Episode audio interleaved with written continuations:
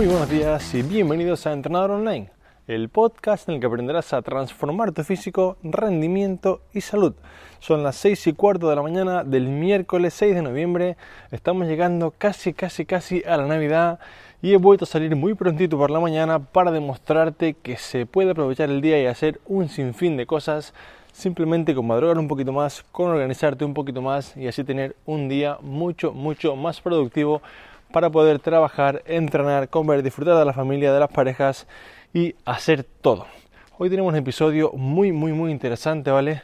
Y es un episodio que os va a ayudar muchísimo, sobre todo para no hacer cosas que estéis haciendo mal y también para poder hacer mejor aquellas que tenemos que hacer, sobre todo ahora en Navidad, que hay poco tiempo y nos hace falta un entrenamiento muy intenso que nos produzca un gran nivel de mejora. Hoy hemos traído un experto en entrenamiento de tipo HIT, entrenamiento interválico de alta intensidad, para explicaros qué hacer y qué no hacer para conseguir un gran rendimiento con este tipo de entrenamiento.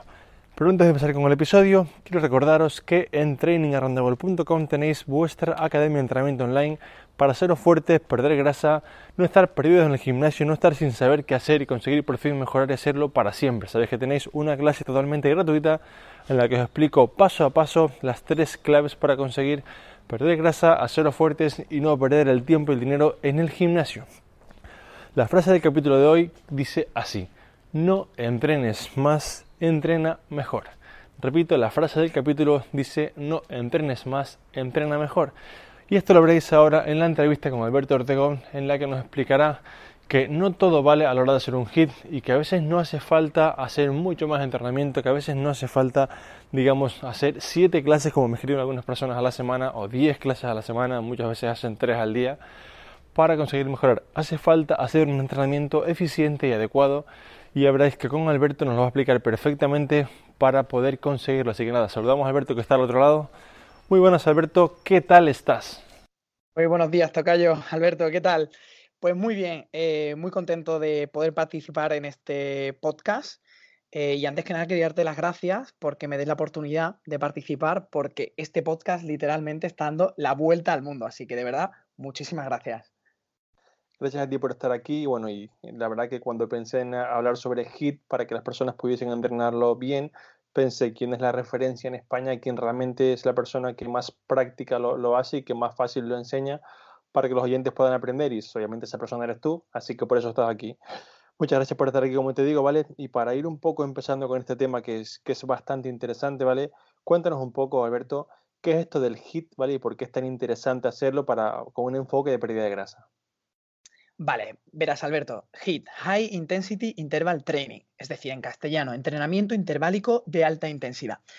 ¿De qué puede tratar este entrenamiento? Pues verás, eh, la definición que encontramos en la ciencia dice que el entrenamiento interválico de alta intensidad, que ya su nombre o sus siglas nos pueden dar pistas de cómo se entrena, cómo se debe entrenar, nos dice que son sesiones de ejercicio físico que van a ser breves, por lo tanto no se van a prolongar muchísimo en el tiempo, van a tener un carácter de intermitencia, van a ser intermitentes, y esa intermitencia va a intercalar intensidades por encima del 85% del consumo máximo de oxígeno con periodos de recuperación. Y esta recuperación va a ser o bien activa, es decir, el que lo practique se va a poder quedar a baja intensidad trotando o caminando, o una recuperación pasiva, es decir, que quien lo practique se puede quedar completamente parado.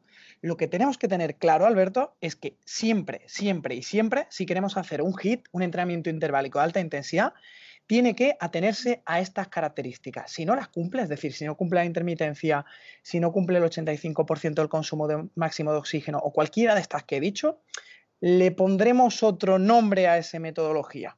Pero si no la respeta, no es un hit, ¿vale? Eso tenemos que tenerlo claro. Perfecto.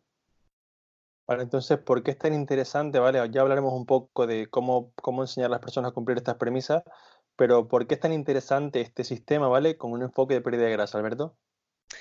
Vale, eh, si bien ah, hace unos años eh, se decía que el HIT funcionaba sobre todo por el EPOC, el, el, EPOC es, bueno, en castellano consumo de oxígeno post ejercicio, que viene de sus siglas en inglés, aunque toda la vida en fisiología cardiovascular es lo que se llamaba la deuda de oxígeno. Eh, se sabe que hoy en día realmente este EPOC no tiene tanta, tanta importancia, tanta relevancia. Para quien no sepa qué es el EPOC, eh, Alberto, si te parece lo explico así muy rápido. Sí, por favor. Cuando, vale, cuando, cuando empezamos eh, un ejercicio a una alta intensidad, quien lo genera, su cuerpo no puede hacer frente a las demandas cardiovasculares que, se le exige. Y entonces lo que ocurre es que se crea un déficit de oxígeno que posteriormente eh, se tiene que pagar con, una deuda. Es decir, generamos un déficit porque no podemos pagar esa, ese, oxígeno que necesita el cuerpo. Y luego, pues cuando lo terminamos, el cuerpo dice, oye, págame este oxígeno que te he prestado, vamos a decirlo así entre comillas, ¿no? Y lo pagamos con, una deuda. Bien, pues este época que parecía que era súper relevante, parece que no es tan relevante. ¿Cuándo va a ser relevante? Pues en personas muy, muy, muy entrenadas. Ahí sí que, sí que las personas súper entrenadas, muy deportistas, con un alto volumen de oxígeno máximo, el EPOC va a ser importante. En el resto de la población, los clientes que podemos tener tú y yo, Alberto, el EPOC no va a ser tan relevante. Pero entonces, ¿Por qué funciona para la quema de grasa o para la pérdida de grasa el, HIT? Pues es porque cuando generamos, eh, cuando hacemos un ejercicio a muy alta intensidad, lo que ocurre es que estimulamos muchísimo el sistema nervioso simpático.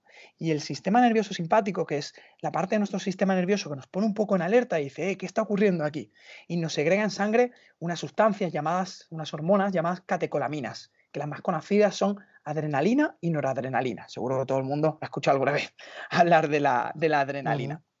¿Y por qué es importante esto de las, catecolaminas y todo este rollo que estoy contando? Pues porque para lo que la gente llama quema de grasas hay dos procesos súper importantes. Uno se llama lipólisis, que es cuando cogemos eh, eh, la grasa de su almacén donde se encuentra almacenada, valga la redundancia, y la sacamos al torrente sanguíneo y luego hay otro proceso que se llama beta oxidación. Pues ese primer proceso, ese primer paso llamado lipólisis, ¿sabes quién se encarga? Las catecolaminas. Las, catecolaminas tienen una estimulación directa sobre esa lipólisis. Por lo tanto, el HIT me ayuda directamente sobre la quema de grasas. Vale, perfecto. La verdad que me, asombra tu capacidad de, explicar las cosas porque como algo tan complejo como esto eres capaz de explicarlo de una manera tan sencilla que creo que todo el mundo lo va a entender. Así que de verdad, enhorabuena porque no es fácil explicar cosas tan complejas de una manera, digamos, tan cercana y es por eso que, quería que estuvieras aquí. La verdad que, enhorabuena porque no es fácil, ¿vale? Nada, Entonces, una de las cosas importantes que has comentado al principio, Ortegón, es que eh, una de las premisas importantes del HIT es que supere o que esté por encima es 85% de consumo máximo de oxígeno. Entonces, la primera pregunta es, ¿cómo puede una persona, digamos, en este caso yo, mi, mi, pareja, cualquier persona que digamos que no tenga un sistema de medición exacto para comprobar esto, de una manera aproximada, cómo puede saber que está haciendo un hit y no otra cosa? Vale, a ver, lo ideal, ideal, ideal, si nos ponemos tiquismiquis sería una prueba de esfuerzo, pero claro, que se hace una prueba de esfuerzo, muy poca gente, así que bueno, vamos a intentar ser lo más prácticos posible. Haciendo lo más práctico posible, lo mejor parecería ser eh, utilizar la frecuencia cardíaca, sobre todo nuestra frecuencia cardíaca de reserva, que de esto si quieres podríamos hablar otro día, pero bueno, al final es con mi pulsómetro. Yo, bueno, con mi pulsómetro, hoy en día la mayoría de pulsómetros te dicen a qué porcentaje de la intensidad vas, porque cuando ah, empiezas con el pulsómetro, cuando lo registras por, por, primera vez, pues te hacen una serie de preguntas, como tu edad, luego tu frecuencia cardíaca en reposo, etcétera. Es decir, uno cualquier pulsómetro así medianamente bueno y de última generación ya, ya te lo pregunta. Entonces luego te dice a qué intensidad vas y tú ya pues simplemente lo que tienes que tratar es de ponerte por encima de ese llamado 85% del volumen de oxígeno máximo. En el caso de que alguien tenga un pulsómetro un poquito más antiguo o directamente no tenga pulsómetro, tiene que ir en este caso, a lo máximo que le dé el cuerpo. Tendría que ir. Es decir, hay que lograr un estado de fatiga bastante elevado. Es de lo que se trata el HIT. El HIT tiene cosas buenas, que ahora hablaremos de ello si te parece, pero tiene algo malo, entre comillas, que es que la intensidad es tan elevada que genera una fatiga brutal y en según qué personas, si bien puede generar adherencia, en otras no tantas porque no están acostumbradas a tanta intensidad. Entonces tienen que ir a la máxima intensidad que pueda en ese caso. Aunque siempre es mejor ir con pulsómetro y saber a qué, en qué intensidad se está yendo, claro está. Claro, perfecto, muy, muy bien explicado, ¿vale? Entonces, por lo que comentas, Alberto, eh, no, tú lo dirás el porcentaje mejor que yo porque tú estás más en el mundillo, ¿no? Pero por lo que comentas esta premisa, yo creo que el 90% de los hits que se ven en redes no son hits, es decir, porque yo veo gente haciendo hit de plancha abdominal, haciendo hit de, no sé, cualquier cosa que sea como, ahora no se me ocurren más cosas, pero generalmente planchas, planchas abdominales, incluso cosas así, sentadillas de pared y realmente nadie está por encima del 85% de, su consumo de, consumo de oxígeno máximo haciendo algo así. Es decir, casi todo lo que se ve en redes como hit no es hit, ¿verdad? Efectivamente. Eh, resulta muy gracioso porque es HIT, entrenamiento interválico de alta intensidad. Sin embargo, lo puede hacer todo el mundo que nos esté escuchando, que introduzca HIT en YouTube, por ejemplo, y se ponga a ver vídeos y verás como los ejercicios o el entrenamiento no es de alta intensidad. A eso lo llamaremos de otra manera, de cualquiera que nos podamos inventar. Pero entrenamiento interválico de alta intensidad, segurísimo, segurísimo eh, que no es. Me viene a la cabeza un estudio en el cual ah, los participantes que hacían HIT lo hacían haciendo 30 segundos de barpees. Yo creo que todo el mundo conoce, o prácticamente todo el mundo conoce lo que son barpees. Eh, quien quiera que pruebe hacer 30 segundos de barpees, que experimente esa sensación y que diga, vale, esta es la sensación que tengo que tener siempre que haga un hit. Lo haga con el ejercicio que sea, ya sea un barpi, en elíptica, en bici, en remo o en el ejercicio que cada uno le dé la gana. Pero esa es la sensación que cada uno tiene que experimentar. Evidentemente, ah, si sale, pues normalmente sale un influencer con muchos seguidores que dice, bueno, esto es un hit y sale haciendo una plancha frontal, eso no es un hit porque no es imposible experimentar esa sensación que describíamos previamente. Ni con una plancha frontal, ni con un cat camel, como he visto por ahí, alguna barbaridad así, ni con un cool de, de, bíceps. Eso está muy bien para vender una variedad de ejercicios en circuito y que te den así un carácter un poquito más metabólico, pero de verdad me gustaría recalcar que no es entrenamiento interválico de alta intensidad, porque no genera los beneficios que realmente vende el HIT. Claro, por eso mucha gente dice que yo estoy haciendo hit y no me funciona. Y realmente no es que no estás haciendo hit, estás haciendo cualquier otra cosa que sea, como tú dices, intervalado, pero no es de esa alta intensidad. Claro, efectivamente. Eh, Te puedo comentar, por ejemplo, el caso Tabata. Es muy por ejemplo, conocido. Sí, muy interesante. Sí, el, el, Tabata, yo creo que la palabra, ya directamente la palabra, ¿eh? Tabata es de, las más prostituidas en el fitness, en el entrenamiento y sobre todo en el, en el HIT, porque se apropian de ella muchísimos influencers y muchísimas revistas de, fitness y no tan fitness. Ponen entrenamiento Tabata eh, y te dicen quema eh, más calorías en cuatro minutos de, de entrenamiento que corriendo durante una hora. A ver, ¿En serio? Claro, esto a mí si me ponen una revista con eso, pues evidentemente yo no sé el tema, me la compro. Pero, ¿qué hay de cierto en ello? A ver, no se puede, no se puede denunciar nada porque se basan en un estudio que hizo el doctor Tabata, en el cual, pues bueno, cogió a una serie de, de sujetos experimentados, eran de élite, de superélite, y lo sometieron a un entrenamiento efectivamente de cuatro minutos, eh, con lo que indica el protocolo, 20 segundos de trabajo, 10 de descanso. Eh, pero ¿qué es lo que no te cuenta en la revista? Lo que no te cuenta, pues eso, que, los sujetos eran totalmente de élite, eso por un lado. Por otro lado, que trabajaban al 170% del volumen de oxígeno máximo, a lo cual yo personalmente no llego, porque eso es una intensidad brutal, pero brutal, brutal. Y lo que no te cuenta es que la mayoría se cayeron de la convocatoria porque no podían aguantar más y vomitaban. Claro, eso es lo que no te cuenta la revista. La revista solamente se queda en quema en cuatro minutos más que una hora corriendo y te cuenta que son 20 segundos de trabajo, 10 segundos de descanso. Perdona, pero no. Entonces, si una persona que no está tan, tan, tan entrenada quiere quemar grasa a través del HIT, quizá el Tabata no es lo ideal, pero tenemos otras soluciones, por supuesto. Claro, sí, sí. De hecho, hasta, hasta Spotify tiene una lista de, de tabatas que, que puedes escogerla con la canción que tú quieras, digamos, la canción del, del, verano que más te guste, está en modo tabata en, en, Spotify. Así que sí, como bien dices, se prostituye bastante, ¿vale?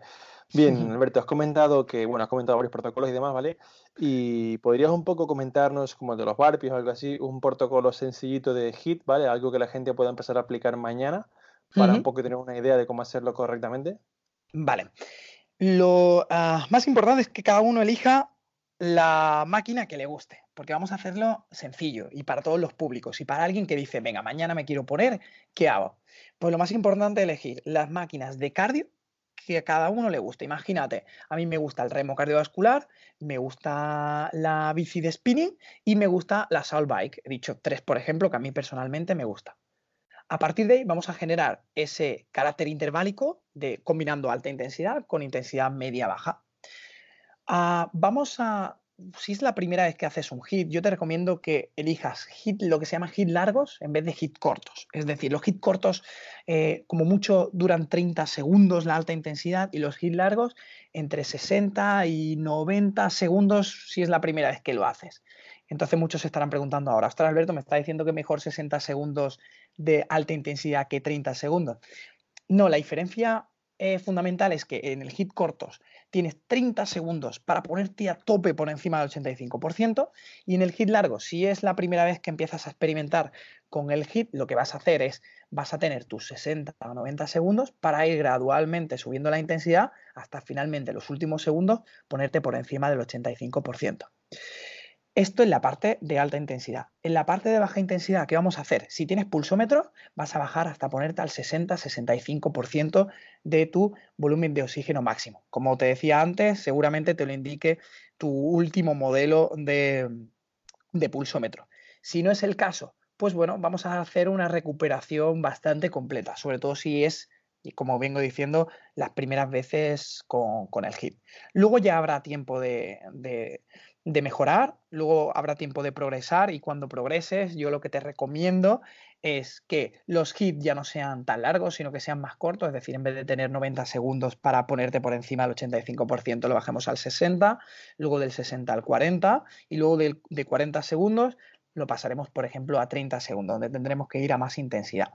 Y con respecto al descanso, en vez de dejar una recuperación completa, lo que empezaremos a hacer es una recuperación un poco más incompleta. Es decir, que no sientas que estás completamente descansado y que justo antes de eso ya vuelvas con el siguiente sprint.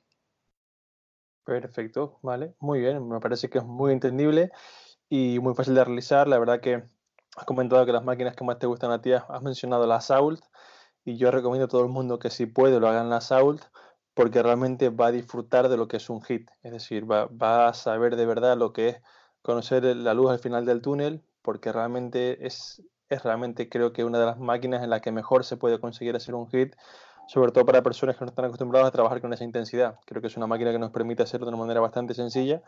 Y, y justamente con esto quiero comentarte, quiero preguntarte, Alberto, es el hit para todo el mundo porque en lo personal, con, trabajando con clientes, me he encontrado que sí que, por ejemplo, con la SAUT va genial para muchos clientes, pero hay muchos clientes que, como tú dices, no lo toleran, es decir, eh, marean, vomitan, y bueno, vomitar no, no ha vomitado nadie, pero sí que pues, se marean y la sensación, digamos, que no es nada agradable de decir, Alberto, mira, está genial, pero si podemos no hacer esta cosa mejor porque me voy a mi casa mareado y no me gusta nada, ¿no?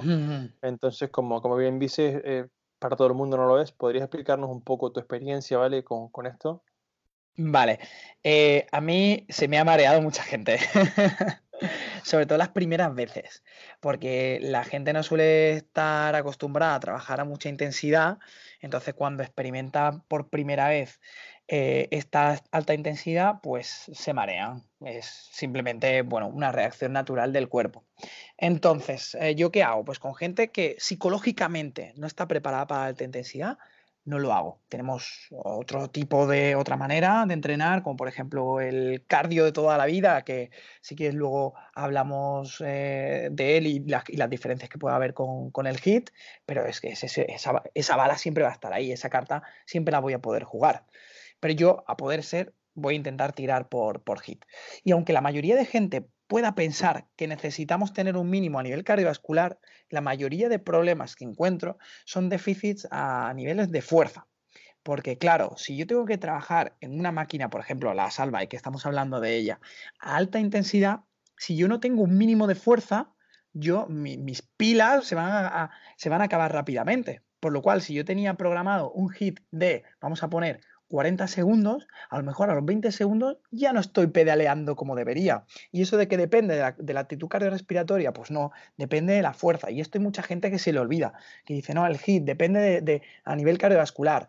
Ah, Sí no. Yo diría que la mayoría de gente lo que le falta es fuerza suficiente para mantener un ritmo sostenido de trabajo en el tiempo que hemos determinado. Sí, sobre ahora que lo comentas con, con la Saul, eh, me pasa con muchas personas, y si fuésemos un poco a extrapolarlo, por ejemplo, a un hit en circuito que incluye 60 días con salto o algo así, también muchas veces las personas paran antes por, digamos, la, la, congestión en las piernas, ¿no? O el no poder seguir mm. efectuando los saltos, que por haber llegado al 25% de, de consumo de oxígeno. Efectivamente, fíjate que yo ahora que estamos hablando para gente que se quiera empezar a iniciar en el HIT, estoy hablando de máquinas sencillitas. Hemos hablado pues eso de la salt bike, de la bici de spinning, de podríamos hablar de la elíptica, del remo, de la skier. Bueno, son máquinas sencillas que se van repitiendo todo el rato el mismo movimiento y no es demasiado complejo. Muchas veces lo que hace la gente es que lo hace en circuito. El circuito presenta una serie de, complejidades que ya tienes que coordinar un poquito más eh, a nivel muscular y claro, si yo no tengo la fuerza suficiente, cuando combino este, esta serie de ejercicios, seguramente a los pocos segundos ya haya entrado demasiada la fatiga, la musculatura no sea capaz de responder y el riesgo de lesión es bastante alto. Por eso digo que la, necesitamos un mínimo de fuerza. Yo siempre recomiendo estar preparado a nivel de fuerza para poder luego meterse en un circuito de hit. La gente hace curiosamente justo lo contrario. Va al gimnasio y dice, ay, qué guay, mira esto en circuito. Y entonces se mete directamente en el circuito, un circuito el cual le requiere unos mínimos de un, un nivel mínimo de fuerza y por otro lado alta intensidad. Yo recomiendo que primero empiece con un programa de entrenamiento de fuerza, que creen una buena base y luego ya se vayan al HIT. Me parece genial la recomendación y como bien dices es de los errores que más se cometen y por supuesto que, como bien dices, Alberto, para hacer hit hace falta fuerza. Si no tenemos fuerza, es muy difícil que podamos mover las aspas de la Soul Bike o que podamos hacer un circuito en condiciones, porque digamos que petaremos, por decirlo vulgarmente, muscularmente antes que, a nivel cardiovascular, así que la verdad que es, una muy buena apreciación y es un error que yo me encuentro muchísimo. Justamente has comentado el tema de que, bueno, tocar un poco el, también el trabajo de cardio convencional, ¿vale? Supongamos que alguien pues con, el HIIT no se siente cómodo, no se encuentra bien, se marea, ¿vale? Digamos que no lo tolera, no, le genera la adherencia que debería o que digamos que, nos gustaría para hacerlo en menos tiempo, ¿vale? Y prefiere hacer el cardio convencional. Entonces, ¿qué pasaría si alguien quiere realizar cardio convencional en lugar del HIIT? No pasa absolutamente nada. Lo que sí tenemos que saber es que el HIT, a diferencia del cardio convencional, es eficiente en el tiempo. Vamos a lograr los mismos, podemos llegar a lograr los mismos efectos en ambas metodologías, pero en el HIT lo vamos a lograr en bastante menos tiempo. Por ejemplo, se me viene a la cabeza un estudio que tiene Gibala y colaboradores en el 2006, que lo que hacen es que estudian el rendimiento y la capacidad oxidativa, es decir, mejorar el rendimiento y oxidar grasa prácticamente lo que todo el mundo quiere, en personas que hacen HIT y otras que hacen ese cardio convencional que decíamos previamente. Pues lo que determinaron ellos es que lo que se conseguía con 10 horas y media exactamente de cardio convencional, se podía llegar a conseguir en tan solo 2 horas y media de HIT. Por lo tanto, resume, se puede hacer cardio en vez de HIT y lograr exactamente los mismos beneficios, pero no vamos a hacer tan eficiente en el tiempo, sino que vamos a tardar un poquito más. Vale, perfecto. La verdad que sí, genial, muy, muy bien explicado, ¿vale? Y una de las cosas, eh, Alberto, que si te parece podríamos comentar rápidamente, y es que muchas veces las personas también quieren realizar su, entrenamiento de HIT después, o en la misma sesión de fuerza, después del trabajo de fuerza, cosas así. Muchas veces me encuentro con una persona, por ejemplo, hizo un trabajo de tren inferior y luego se hace un HIT, por ejemplo, de un circuito, 80 días con salto y cosas así. Entonces, ¿Cómo podríamos un poco recomendar a las personas que, no juntasen tanto un trabajo, digamos, neuromuscular de entrenamiento de fuerza e igual de HIIT para que no afectase tanto a esta recuperación? Claro, lo ideal sería intercalar en días diferentes el trabajo de fuerza y el trabajo de HIIT para que no se pise. En el caso que alguien diga, lo quiero hacer el mismo día, pues entonces en ese caso lo ideal sería separarlo por un mínimo de 6, 8 horas. Y alguien que diga, no, es que quiero hacer uno detrás de otro. pues a ver, entonces, si yo en entrenamiento de fuerza voy a hacer piernas, tren inferior, el HIT lo voy a hacer más de miembros superiores. Podemos involucrar un poquito miembros inferiores, pero sobre todo lo vamos a hacer de miembros superiores. Y viceversa, si yo en entrenamiento de fuerza lo que voy a hacer es miembros superiores, como por ejemplo ejercicios de empuje, ejercicios de tracción, En, luego el HIT le daré más importancia a la parte de miembros inferiores, pero sobre todo que no se pisen, porque el entrenamiento HIT requiere de entrenamiento de fuerza y si ya nos hemos machacado previamente, pues no vamos a rendir tanto como podríamos rendir si estuviésemos frescos. Una de las cosas que creo que más van a ayudar a las personas a, darse cuenta que realmente no trabajan la intensidad adecuada, porque muchas veces me, llegan preguntas, me dicen, Alberto, es que no sé por qué no mejoro, hago entrenamiento de fuerza, luego hago HIT y, y, no mejoro. Y yo lo primero que se me viene a la cabeza es, creo que no estás haciendo bien alguna de las dos cosas, porque es muy difícil hacer una sesión de fuerza, digamos, a una intensidad adecuada y luego hacer un hit a una intensidad adecuada de la misma zona muscular. Es decir, realmente hay que estar muy en forma para conseguir esto. Mm, sí, efectivamente. Vale, perfecto. Bueno, para ir un poco acabando, Alberto, cuéntanos un poco dónde podrían encontrarte, ¿vale? Todos los oyentes, ya sea en las redes, tu centro de entrenamiento, ¿vale? Todos los cursos que tú impartes de HIT y demás por toda España, que la verdad que, creo que todo lo que has explicado es súper práctico y tanto para entrenadores como para entrenados eh, ayudarlos muchísimo porque sí que es un tema que se prostituye mucho, es un tema como que, como bien dices tú, pues muchos influencers hacen HIT y hacen Tabata y realmente pues no se están haciendo bien las cosas y por eso la gente no mejora. Así que cuéntanos un poco más de ti, dónde pueden encontrarte, para que si las personas pues puedan saber un poco más. Bien, pues presencialmente, a nivel de entrenamientos personales, tengo mi propio centro de entrenamiento personal con mi socio Guille López, que ya participó previamente en este podcast. Eh, nuestro centro se llama Goals Personal Training. Goals, que es objetivos en inglés y en, bueno, en castellano. Eh, porque lo que intentamos es que todos nuestros clientes y clientas consigan su objetivo. Estamos en Barcelona, en Gran Vía con Sicilia. Igualmente para más información, pues ah, simplemente por componer Goals Personal Training en Google Maps aparece. Ah, también de forma presencial, pues me dedico a impartir formación por toda España, eh, formación privada, ah, formación que puede venir todo el mundo y esto normalmente lo dejo en mi Instagram, que aprovecho ya para pasarme a donde me pueden encontrar en la parte online. Eh, mi Instagram es Ortegón Alberto y bueno, intento generar algo de contenido de calidad, aunque la verdad es que con el poco tiempo que, tengo me queda poco tiempo para generar contenido, pero bueno, siempre intento poner cositas de, de, interés para todos los públicos, ya sean entrenadores o gente que quiere simplemente mejorar en sus entrenamientos. Em, y también cuelgo donde suelo dar clase. Eh, también en Barcelona hemos creado por primera vez nuestro, la, bueno, la primera edición de nuestro máster eh, semipresencial de la escuela llamada Escuela Entrenamiento, un máster que hacemos una vez eh, al mes de forma presencial en Barcelona. Y luego tiene una parte online muy buena con muchísimos trabajos, exámenes, eh, un, cuadro docente brutal que va a ayudar a todos los alumnos para que luego el resto del mes eh, pueda trabajar cada uno desde, su ciudad, pueblo o cualquier punto de España o, o fuera, que también nos ha venido gente de fuera. Muy bien, pues la verdad que muchas gracias por, por estar aquí, Alberto. De verdad que ha sido un placer y quiero darte la enhorabuena porque, como, como te decía al principio, tu capacidad de sintetizar algo tan complejo como son las catecolaminas, que a mí me cuesta pronunciarlo, y, explicarlo de una manera tan sencilla, la verdad que es admirar, enhorabuena. Y nada, muchas gracias por estar aquí y un fuerte abrazo. Muchísimas gracias, Alberto, lo dicho, por dejarme participar en este podcast. Te mando un fuerte abrazo. Y hasta aquí la entrevista que espero que os haya gustado tanto como a mí y hayáis aprendido que cualquier cosa no es un hit, no podemos llamar hit a cualquier cosa y no podemos incluir en uno por norma general trabajo abdominal, trabajo de bíceps, trabajo de tríceps, porque son músculos tan pequeñitos que no van a conseguir esa gran activación, ¿vale? Digamos, esa gran demanda a nivel de oxígeno que es necesaria para que un hit se lleve a cabo de la manera correcta. Así que por favor, seguir los tips de Alberto, que es genial, que lo ha explicado muy bien para poder aplicarlo y ahora sí perder grasa y mejorar mucho más en menos tiempo. Yo me despido hasta el próximo miércoles, como siempre, gracias por estar al otro lado, por vuestros comentarios y valoraciones en iTunes, por vuestras valoraciones 5 estrellas y por todo lo que estéis al otro lado, para que yo siga aquí cada semana madrugando y trabajando en este podcast para ayudaros un poquito más. Un fuerte abrazo y hasta el próximo miércoles.